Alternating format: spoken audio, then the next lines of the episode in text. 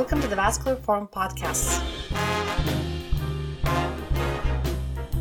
My name is Agla Kavelunaita. And my name is Melina Vega de Ceniga.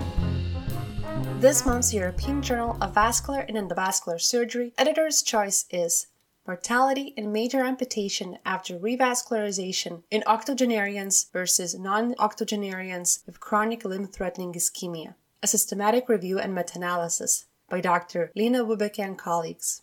This paper addresses an increasing reality in our everyday practice the challenge of octogenarian and even nonagenarian patients with chronic limb threatening ischemia. More than 200 million people worldwide suffer from PAD, and this number is rapidly increasing in both high income and mid and low income countries. Overall, aging of the population contributes to elderly and more complex patients developing limb threatening stages of the disease. The treatment choices in these patients include the conservative palliative approach, primary amputation, endovascular, open, or hybrid revascularization. This paper is welcome in adding knowledge in this setting. What was the precise aim of the study? The aim, as stated by the authors, was to analyze the differences in clinical outcomes, such as major amputation and overall survival after revascularization, between octogenarians and patients aged under 80 years. The design was a systematic review and meta analysis. Can you give us more details about the methods? The authors followed the PRISMA guidelines. They made a literature search in the Medline, Embase, and Cochrane library databases up to February 2019, selecting studies involving patients with chronic limb threatening ischemia, all types of primary revascularization, reporting limb salvage, major amputation, or mortality after one year follow up, and which defined a separate group of patients aged 80 years and beyond. The authors assessed the methodological quality of each study using the Newcastle Ottawa scale. What were the primary and secondary endpoints of the study? The primary outcomes were one year mortality, one year major amputation, and one year amputation free survival. Meta analysis was performed comparing these outcomes in octogenarians and patients aged under 80. Secondarily, intergroup comparisons in the octogenarian group were performed to assess mortality between revascularization and conservative treatment or primary amputation respectively, and between endovascular and open revascularization. How many papers and patients did the authors finally include in their study? They included 21 papers in the systematic review published between 2004 and 2018, with a total of 18,517 patients from 12 different countries. All studies were observational, 19 retrospective and 2 prospective, 3 multicenter, and the rest single center reports. 6 investigated endovascular revascularization only, 6 surgical techniques only, and 9 both. 5 studies included a conservative approach and 4 primary amputations as well. 12 of the 21 studies, including 17,118 patients, were selected in the comparative meta analysis after excluding the nine papers with only octogenarians and no available data comparing age groups. Okay, let's start with the first outcome one year mortality.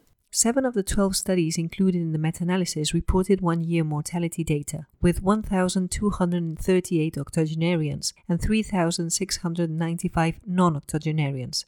The pooled mortality rates were 32% and 17% respectively, with an odds ratio of 2.52 increased mortality for octogenarians. Mortality in octogenarians was similar after open and endovascular techniques. The grade quality rating was low for this outcome. And what about one year major amputation? Eight studies reported this outcome, with 6,016 octogenarians and 10,032 non octogenarians. The pooled amputation rates were 12% and 15% respectively, with no significant difference. Amputation rates were comparable after endo and surgical revascularization within both age groups. The age rating was very low for this outcome.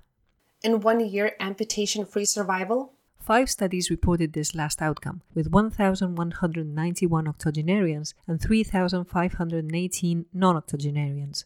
Pooled amputation free survival was 64% and 69% respectively, with an odds ratio of 1.55 of lower amputation free survival for octogenarians. The grade rating was very low for this outcome. What about the subgroup analysis for conservative treatment?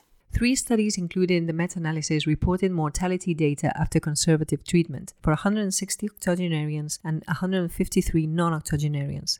The numbers are small, and so the results must be interpreted with caution mortality was increased with an odds ratio of 3 for patients treated conservatively.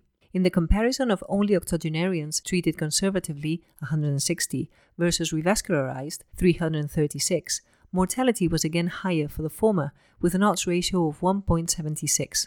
The grade quality rating was very low for these outcomes. Careful here, these are observational, non randomized studies. There is obviously a selection bias in which patients were chosen to undergo open or endo revascularization and which were managed conservatively. These last patients had a higher risk of dying, but that was probably intrinsic to the choice of conservative treatment. Many, if not all, of these patients were probably in a terminal state or too sick to undergo any procedure, including a primary amputation, and were palliated. And the subgroup analysis for primary amputation. Two studies reported mortality after primary amputation, with 27 octogenarians and 36 non octogenarians, and there was no difference between age groups. Comparing 27 octogenarians who were treated by primary amputation and 227 octogenarians who underwent revascularization, no significant difference was found in one year mortality. The grade rating was very low for these outcomes. The authors conclude that in octogenarians with chronic limb threatening ischemia, a substantial one year mortality rate of 32% was found after revascularization, with comparable amputation rates between both age groups. How do these findings impact clinical practice? Hmm. It makes sense that octogenarians have a considerable risk of short term mortality. After all, life expectancy is around 83 years at best in some countries. When you add a serious illness with grim prognosis like PAD, in its worst manifestation, chronic limb threatening ischemia, mortality can only be high, obviously higher than in younger patients, as a mean.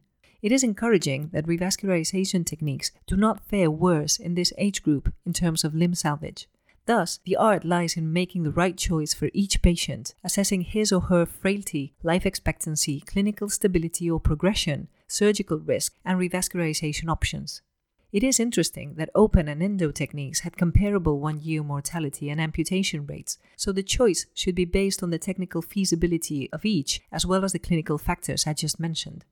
The results of this study are not practice changing, but the added knowledge is welcome and should be discussed in the process of informed consent. The authors add that only low quality evidence could be obtained because only observational studies were available. Yes, grade quality rating was low or very low for all outcomes. Observational studies carry selection bias inherently and are not ideal to test superiority of one modality of treatment over another. They offer data to derive hypotheses for further research. Most of the studies included in this systematic review were retrospective as well, increasing the risk of information bias. The study highlights the lack of robust data about conservative treatment or primary amputation and its outcomes, and the lack of patient reported outcome measures. These are essential to really grasp the clinical benefit, or lack of it, of the different treatment options in this particularly fragile patient subgroup. Quality of life studies should be included systematically among the outcomes. Thank you, Melina. We encourage you to read the full text paper in the European Journal of Vascular and Endovascular Surgery, year 2020, volume 60, issue 2, pages 231 to 241. It is open access, so available for everyone. Thank you, Agla. We will be back with next month's Editor's Choice paper. And remember, you can find all of our podcasts in SoundCloud, Spotify, and the EJVS Vascular Forum webpage. Have a great month, everybody. Take care. Bye.